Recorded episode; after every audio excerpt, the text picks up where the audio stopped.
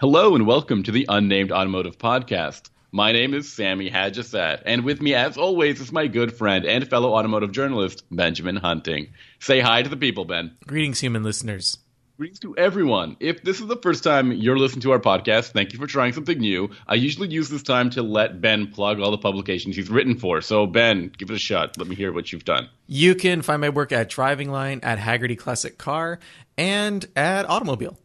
And you can find my work at autotrader.ca as well as Nuvo Magazine. And I've got a list of other publications that I write for over at my website, sammyhajassaad.com. Whoa, look at Sammy plugging his own site.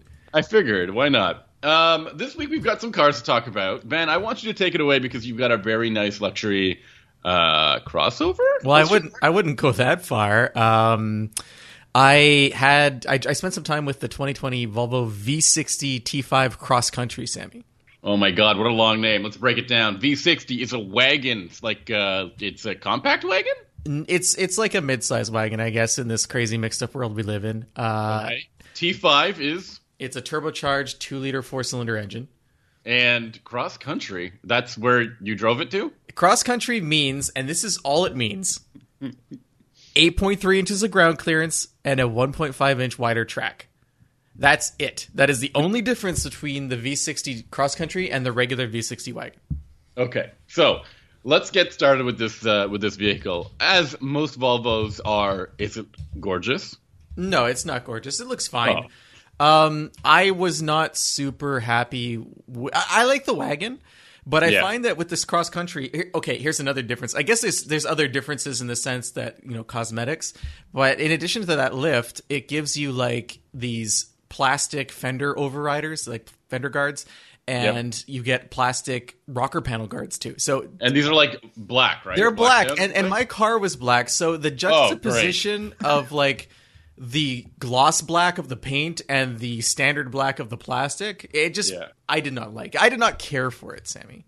So simply put, that thing just it just looked like it looked kind of tacky, is what you're saying. The I way don't know if tacky is the word I use, but kind of low rent.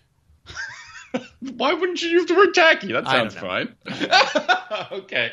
What else? Uh, what else can you tell me about? First of all, have you driven the V60 or the S60 lately? Yes, Okay, so you know what. and I've driven the XC60 lately, so I've driven the whole 60 range. I guess you could say. range. Um, the interesting thing slash I don't know if I'd use the word interesting, but facts would. about this Volvo. Yes. uh, you can only get it in T5. So Oh, okay. the V60, the the regular wagon, you Hmm. can get in a whole bunch of trims. You can get T6. Yeah, you can get T6. I, is there a hybrid version? I'm not sure. Well, uh, what I'm saying is Yeah. though, there's there's an R design, there's a Momentum, there's Inscription, there's a Polestar version. All of those are available with the V60, but you can only get this one T5 version of the cross country. So your your engine selection is limited to that one engine, and your trim levels are pretty limited too.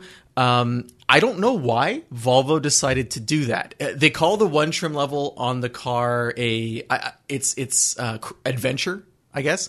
Uh, there's a couple packages you can add that will introduce features, but there's nothing that dramatically changes the car. Like you can get uh, leather inside as an option. You can get um, additional safety gear like the Vol- Volvo Pilot Assist, this kind of self semi self driving thing, and you can get like four zones of climate control. But you're not going to get a dramatically different interior, or or, or you can order Four different zones wheels. but- climate control in a vehicle this size. That seems pretty impressive. well, you know, some people need that, Sammy. Some I guess people so. are are dainty and oh. their daintiness commands it. So, and another difference between equipment is the cross country is all wheel drive.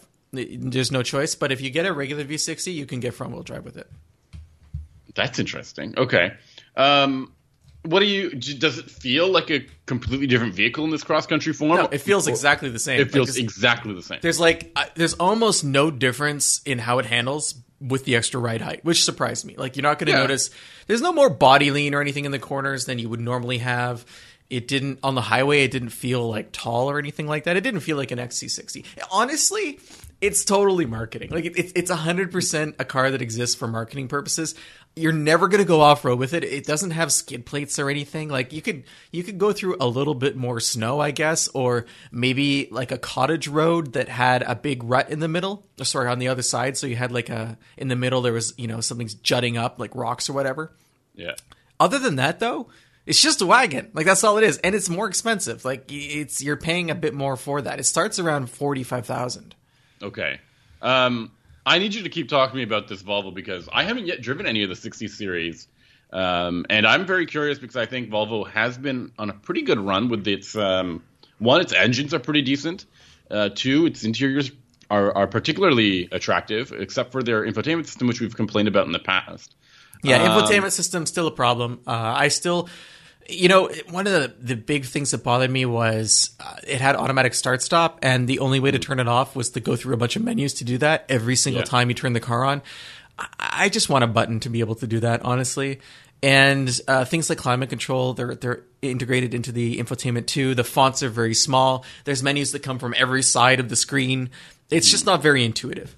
Yeah, there's like weird slide down menus. There's weird menus that pop in. It's like you've got to do a bunch of. You've got to really get familiar with it, um, and we don't get that opportunity to do that on a, in a short period of time. And I also had an issue with the vehicle not wanting to reconnect my smartphone. So Uh. it would sometimes connect, but then it wouldn't play any music, like if I had a player going, or it would pick. Uh, I've the, definitely had that happen before. And that that's that's very a- frustrating It is because And you it- expect yeah, to you just get in and go, right? Like you don't want to have your phone in your hand; it's in your pocket. That's because you're driving safely, and yet you can't hear any of your music, even if it's showing on the screen. It won't play, and Yeah, a whole bunch of weirdness like that. And not all automakers have this, so I think this is specifically a problem with. Is it still called Sensus? Is that what it's called? I think so. All right, so wh- whatever Volvo's calling it. Um, I want you to talk to me about the interior. Did you have one of those? Because I believe it was offered with a with a kind of like a plaid interior. I don't know if that's No, uh, I had I had the- black leather. You had black leather. Yeah. Okay. I know there is a plaid interior available, but my my car specifically had the leather option. And did you like the interior of this vehicle? It's fine. I mean, it's Really? it's- Just it's- fine? Yeah, it's inoffensive. Uh, it's very smooth. There's again because they removed all those buttons. Yeah. Um, there's the weird stuff that's in every Volvo, like the the ignition's on the console, and you turn it to the right to turn it on, and turn it to the right to turn it off. Yeah, you turn it in the same direction. to Same direction. Uh, it's got the weird little roller for the drive controls. The yeah, mode's the drive mode selector. the chrome yeah. log, as I like to call it. yes. And you got to push it and then twirl it and then push it to select what you want on the screen. It's such a That's engagement for you, man. it's in it's it's an affectation. I mean, it's it's weird. And it has a instead of having an auto start stop button to turn things on and off, I have one of those auto hold buttons for the brakes on the console instead. And I didn't know that's what it was for, and I kept pushing it over and over trying to get the auto self the auto start to to stop doing it. And I was just frustrated with myself until I read the manual and figured out that's not what it was. Okay, so then it, it's it sounds like it's a it's all, it's all branding, it's all marketing. It feels Much of it exactly is, like yes. a V, like a like a V60, which is what I'm going to ask next. Is it a good? Is the V60 that good? Is it worth buying? Is it something that's um?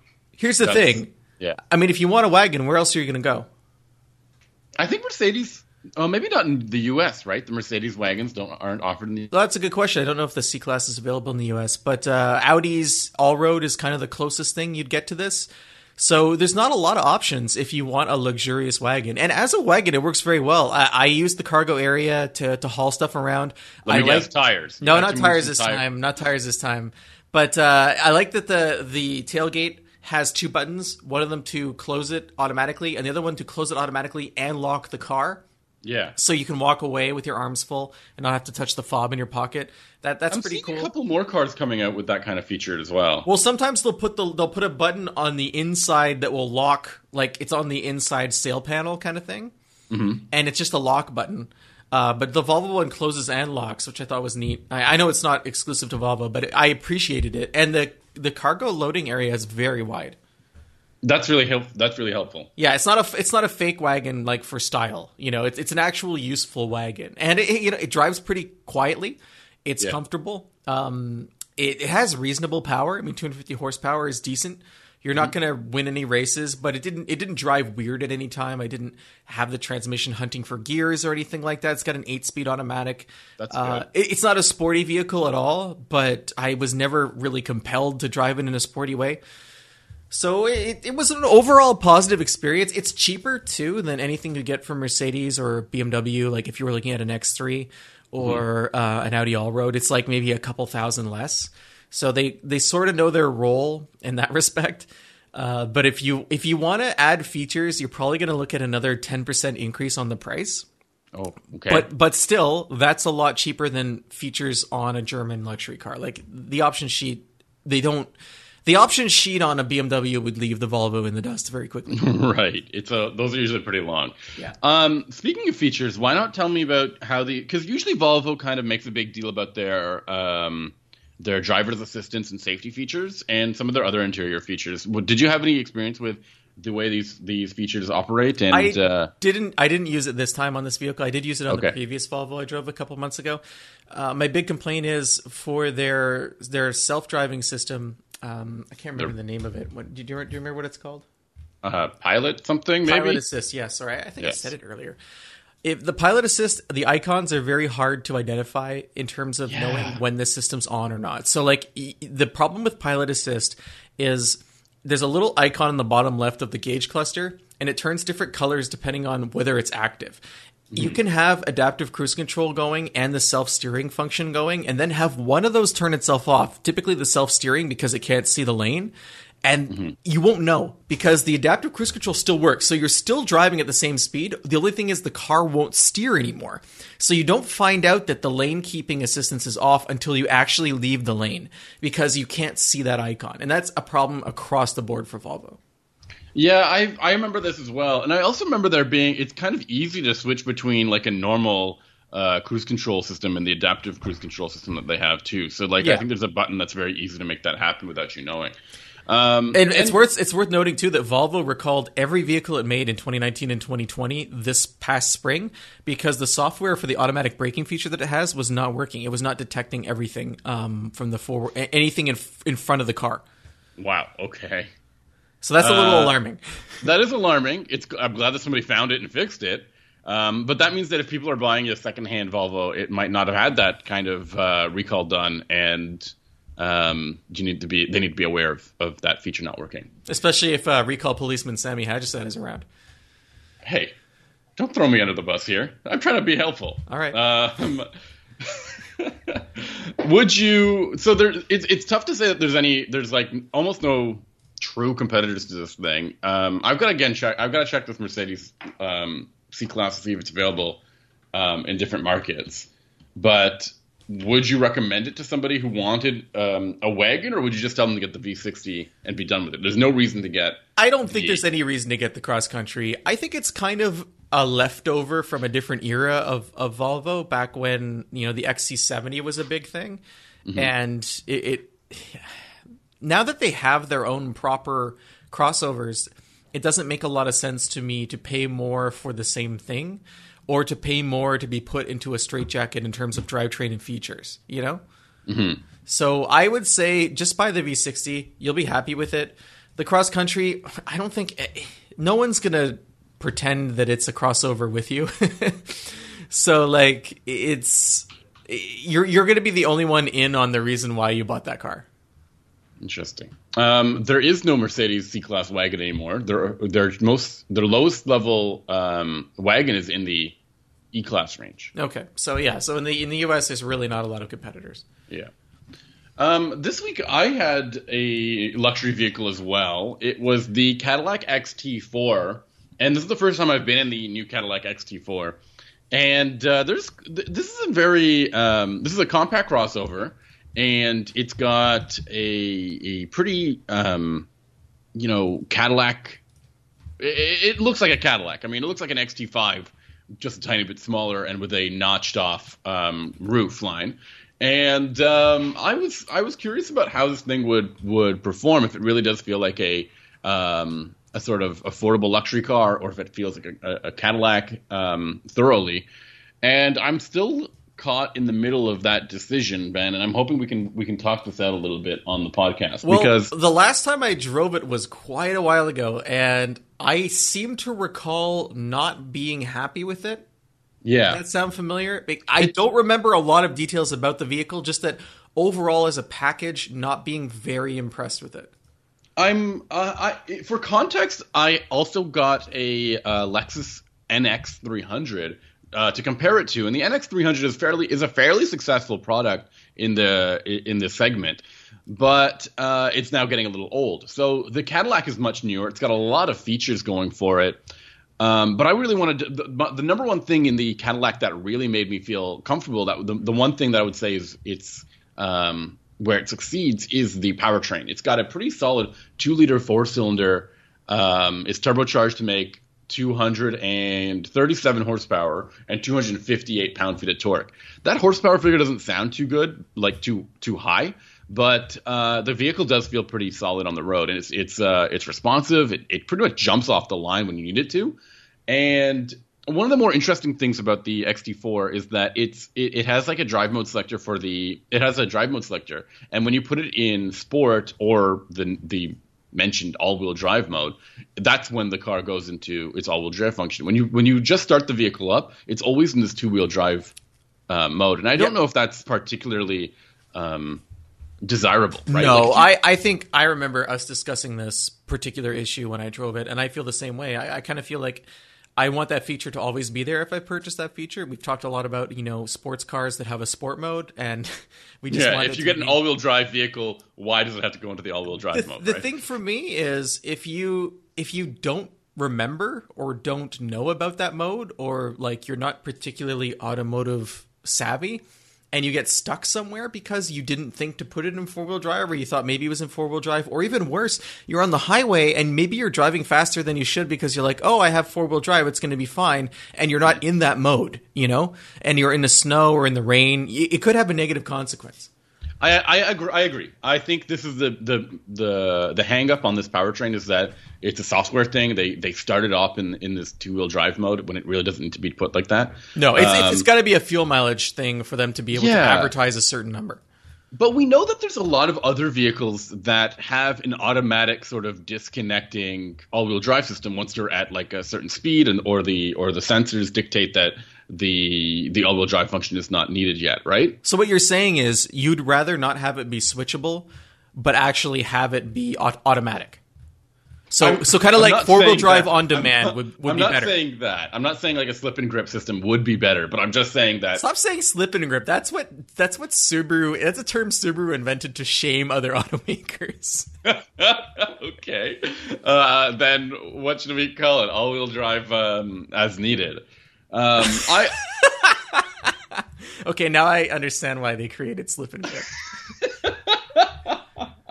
I I'm not saying that it's it's. Uh, I would say that that's better, but if I would think people would probably be more comfortable with that feature in this kind of car, in maybe a more um, rugged vehicle or like a like a like a, a vehicle with a full time four wheel drive system that you can put into in rear wheel drive uh, and two wheel drive or uh, four wheel drive. You want that separation. But you know what's interesting is that see if this was in like a, a pickup truck, we wouldn't be complaining, right? Because no, we're used to all. that kind of that kind of four wheel drive, two wheel drive dichotomy. But in a, in a crossover, let, especially a tiny crossover, mm-hmm. all wheel drive is is either on or it's off. That's know? what I think. Yeah. So uh, that's that's one of the hangups that I have on this vehicle. Are, are, we trapped in a mind prison where we're just so inflexible we can't be on the same level as Cadillac's designers? I, well, you want to talk about design? No, I want to talk about mind prison. Here we go. No, I, I My first five years were the hardest, Sammy. they say you're supposed to beat someone up on your first day in mind prison, but I did, I didn't do that. yeah, but you have to do it. You can't do it physically, or else they know they got you. I had to scan them, and it was so hard. It was so hard.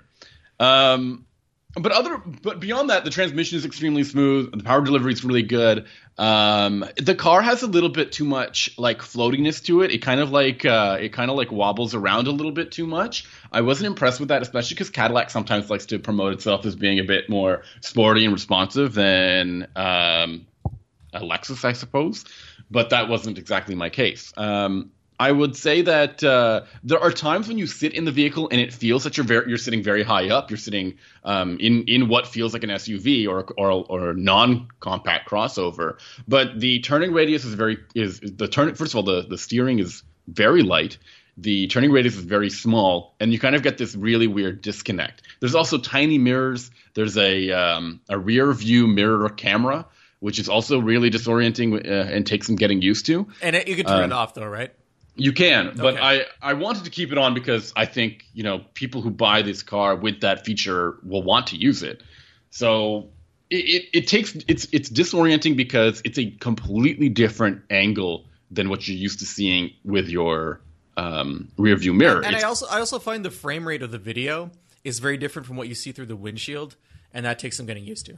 I didn't feel that just yet. Um, your I don't your know. eyes aren't as old as mine. Yeah, I'm worried if this is an age thing or if it's a or if it's a, a comfort thing. So, th- but the other thing is, you do notice like everything happening in that rear view mirror is much closer than you than it feel. It looks like it's much closer than it should be, and um, the the angle is much wider too. So you do get a little bit more detail, but you're also seeing things that just shouldn't matter to you. And, and let's not forget when it rains or if there's snow, you can't use that mirror. I find that so funny because. Um, actually, first of all, I believe this one is like self cleaning in some way or another. It has a washer. You know, cats But- are self cleaning too, but I wouldn't eat off one. Um, but I want to know if you, if, I want to know if you edit these those jokes out, or if you edit a bunch of other one-liners throughout the whole podcast. Maybe if you actually listen to the effort I put into an edited podcast, you'd know the answer to that. I know. Um, what's funny is you you mentioned that about the rain and the snow, but in um, night conditions, when it's when it's nighttime, dark in night conditions, Night conditions. that's my new game show. Um, it's just you and a lot of snakes in a dark room.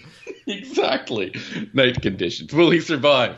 Um it's perfectly it's perfectly visible. So i find it's funny that it would get kind of mucked up with those um with the noise of the other uh precipitation there i want to talk about the interior next though because the interior isn't um isn't bad at all i do have some issues with the hvac controls mainly because maybe i'm an idiot um and maybe because they're not as intuitive as i thought but underneath the infotainment system is a row of buttons um, that kind of sit on a on a ledge. So, you know, a bunch of buttons are you you press them on the face of them. So you're saying you want to put automatic climate control, you press that, that's it. You want to turn it off, you press that again. The light turns off, it's no longer on.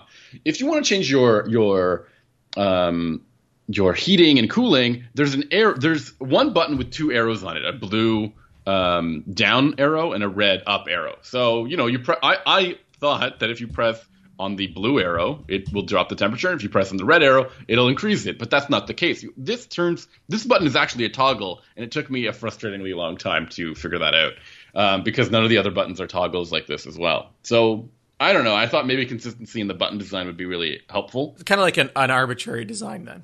Yeah. Um, on the other hand, they have a wireless phone charger that is kind of like a slot and hides under behind the armrest, and I thought that was kind of clever. Instead of laying the instead of laying it somewhere like um, in a storage in a storage area where your phone will is first of all it's in view so that if you do get a notification you'll want to look at it. And second of all, it takes up that storage area because your phone is there and you might not want to put things like keys or or coins on top of your phone on top of your phone putting it in this like separate slot kind of far away is a really handy feature. I think that's really smart. I also want to talk about um, the new Cadillac user inter- info user what is it called user experience Yes. Q. It's it's definitely just okay. I don't think it's um, among the best infotainment systems, and um, it's not the the worst um, in comparison to that Lexus. Yeah, it's a huge step up, and it's not. It's a much bigger screen too. So uh, I have you know there are better systems in the in the industry, but this isn't the standard. And then finally, um, I want to talk about the head-up display. One of my favorite features in modern luxury cars. This has that, and I think that's very important, especially as you get more vehicles with bigger screens and all sorts of gizmos that can distract you. I think a head-up display is a very good um, way to mitigate sort of distraction in the car. But um, my car did not have what I expected in terms of adaptive cruise control. It has a cruise control function. It has something that ca- that is called gap gap adjust. But those two features work um, separate from each other, as far as I understand. Uh, one, the gap adjust is literally for the warning system in the forward collision warning, and the cruise control is just normal cruise control. So that's disorienting as well. I mean, it certainly sounds like it. This vehicle that I tested was uh, around fifty-four, fifty-four thousand dollars, So a lot more than the Volvo we were just talking Yes. about, and a lot less useful because it's smaller. Yes, it is a bit smaller. a Um, bit smaller. I think it. I think a bit smaller. Do you have any any cargo capacity on Fifty your? cubic feet. 50 cubic feet in that's total or or That's rear? maximum, yeah. Um, cargo. I, I've got I've got 48.9 when you fold down the rear seats. Yeah. So I mean, the, the that's the, that's the same as like a Volkswagen Golf, right? Oh man, I don't remember. I don't remember the Volkswagen Golf numbers off the top of my head. Well, what's wrong with you? I don't know. I don't know how I forgot them by now. Um, it, I, I Golf is fifty three seven. Oh, man. so if you want more more space for cargo and people, a Golf might actually do the trick. Yes, Will definitely do the trick. These and probably for a lot less money. Actually, half Yeah. the money. Of course it would. These crossovers, man. We've been we've been sold a lie. It's true. sure. Well, we've been sold a very profitable business model. so what I'm trying to say is it's a very okay vehicle. It could be better, and I always say this about some vehicles. Uh, well, I don't always say this, but I know that some vehicles, I always feel that um, when the refresh comes, it'll definitely be better. It'll be much better. That's the one that you want, but what, you, Uh, what what you're saying though is, I mean, this is a fifty thousand dollar vehicle. and it doesn't feel refined and, and perfect. Like shouldn't like shouldn't it be better than okay? No, I mean, yeah, it should, but it's not. It just it feels like they, and I've said this about some automakers, they hone in on a couple of features and like that's what we're going to build the car around. Um, perhaps that powertrain is that because I am very impressed with the powertrain, but nothing. And, and the interior design is actually pretty uh, modern and attractive, but beyond that, the car just doesn't feel fully finished. It doesn't feel like it, it, it, it was refined and honed. As I said, that really strange disconnect between the light steering and the and the tippy ride kind of really set me off. And then there's those other features that need to be um, sort of sorted out, like the drive mode selector or, or the infotainment system, which could be better. So, or the the weird adaptive cruise control that I couldn't quite figure out. So there's always vehicles that feel like they've got everything put together, and that's something that I, I will admit, with the exception of the of the infotainment system in, in the Lex NX, and the fact that it's really old and bizarre looking now, it's a car that fe- that feels finished. It's a car that feels really refined all the way through. There's no hiccups. There's no issues. Like the the, the design all works together, um, and there's no moments where you go, "Why did it do that? Why is it behaving like this? Why can't it just be what I wanted to? Why can't it just do what I wanted to do?" Any other questions, Ben? Just dead air. Just lots of dead air Just- for you. is that a moment for you to insert a joke in in edit? Yeah, I, I, I, I, I also clap sometimes so I can line it up. it's easier that way. Okay, so following that, I want to talk about some news that just happened. Um, and this is, do you know this brand Dodge SRT? Yeah, I've heard of it. You've heard of it. What do you know about Dodge SRT? I know that they are dedicated to putting huge amounts of horsepower in almost every platform that they that is available to them. And you know what? Going into uh, this July, they are they are committed to that uh, perception that you have. So what's happening here is they've produ- they've uh, produced a Dodge Durango. You know the three row. Uh, is it an SUV? It's a crossover, right? I, I am familiar with the uh, with the the Durango. Yes. the Durango. Um, it's a vehicle you can get a uh, six cylinder in or a V8, and now they've and they had an SRT version of that, but now they're going to put the Hellcat motor in it. Yeah. So it's going to give us it's it's like a Trackhawk Durango is what you're saying. with actually a, a little bit more horsepower. It's got 710 horsepower now. Well, they wanted. You know why they did that? Three more horsepower. Yeah, but you no, know why? I don't know. Because now it's the most powerful uh, SUV ever built. Outdoing their own. yes, outdoing their own. So everyone who bought a Trackhawk is now like, well, that sucks. So they, they built this crazy Durango Hellcat, and they built something called the SRT Superstock Challenger.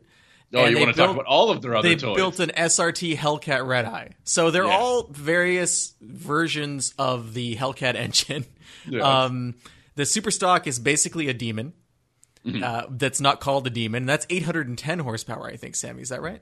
807. 807. So it's it's just how much was the uh, was the The, Hellcat? The demon, sorry? made 33 more horsepower. Okay, so it's a way for them to use the demon motor without calling it a demon, so they don't piss off current demon owners who bought it for collecting reasons, and yet still have a very fast car. This is interesting, actually. Um, the this demon, the demon did zero to sixty in two point three seconds. The superstock does it in two point, uh, sorry, in three point two. So it's it's a whole second um, Well, you, you know why? Because of the tires. Yeah, you can't buy it. Doesn't come with racing slicks or the track box or the uh, narrow tires for the front. This one has the Nitto drag radials. Yeah, but it's not like an actual. It's not like a, a slick. Right.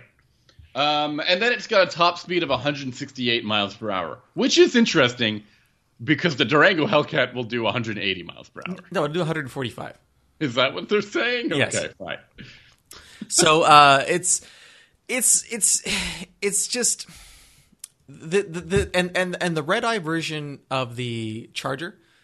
It's a marginally faster version of the car, right? The Charger, the Redeye, is Yeah. a 797 horsepower version of the Charger now. Yeah. So it- it'll do it in 10.6, which is like 0.1 seconds slower than that Challenger we were just talking about, I think. That's um, that's a whole lot of horsepower for a whole bunch of cars that Yeah. I don't think need it. And it'll do Um, 203 miles an hour. Jeep. That's, So it's a lot faster than that Challenger too. It's wild. I know the Challenger is limited top speed wise because of the tires, but Okay. uh, it's it's still it's still wild. I mean these these are crazy cars. I I, I saw a Challenger um, Hellcat out. Sorry, a Charger Hellcat out on the road earlier today when I was driving around. Mm-hmm. Um, people do commute in them. They're they're these cars have an audience. It's a great way for FCA to make money using the parts they already have. It keeps development dollars down, and I'm I'm surprised we don't see versions of this car every year.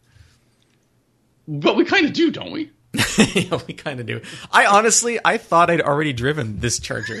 I think that's my favorite thing is that we discuss what we're talking about. And you're like, wait, didn't I already drive it, an, an SRT Hellcat Redeye? And I'm like, yes, but it wasn't a Charger. no, it was. I'm looking now. It was the SRT Hellcat wide body, but it wasn't wide red- body. It wasn't the Redeye version of the Charger. It was a wide body version of the Charger. So it's incremental. Every year we get a different version that has a little bit more extra something. In this in this case, the something is power. So.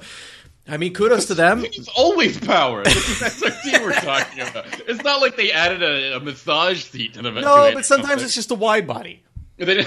yeah, that's true. I guess. Yeah. Uh, what a, what do you think of these cars? I mean, is this just the usual SRT cadence now? That's what they're going to do every. Well, and then first of all, does that mean that when you buy one of these, you're committing to that that output because next year they're going to come out with another mon- another model, right? I think that the, eventually it will stop because eventually they're going to have to get rid of the old LX platform. I mean, it's going to have to go, and who knows if the Hellcat motor will still fit at, at, at, at, at that time.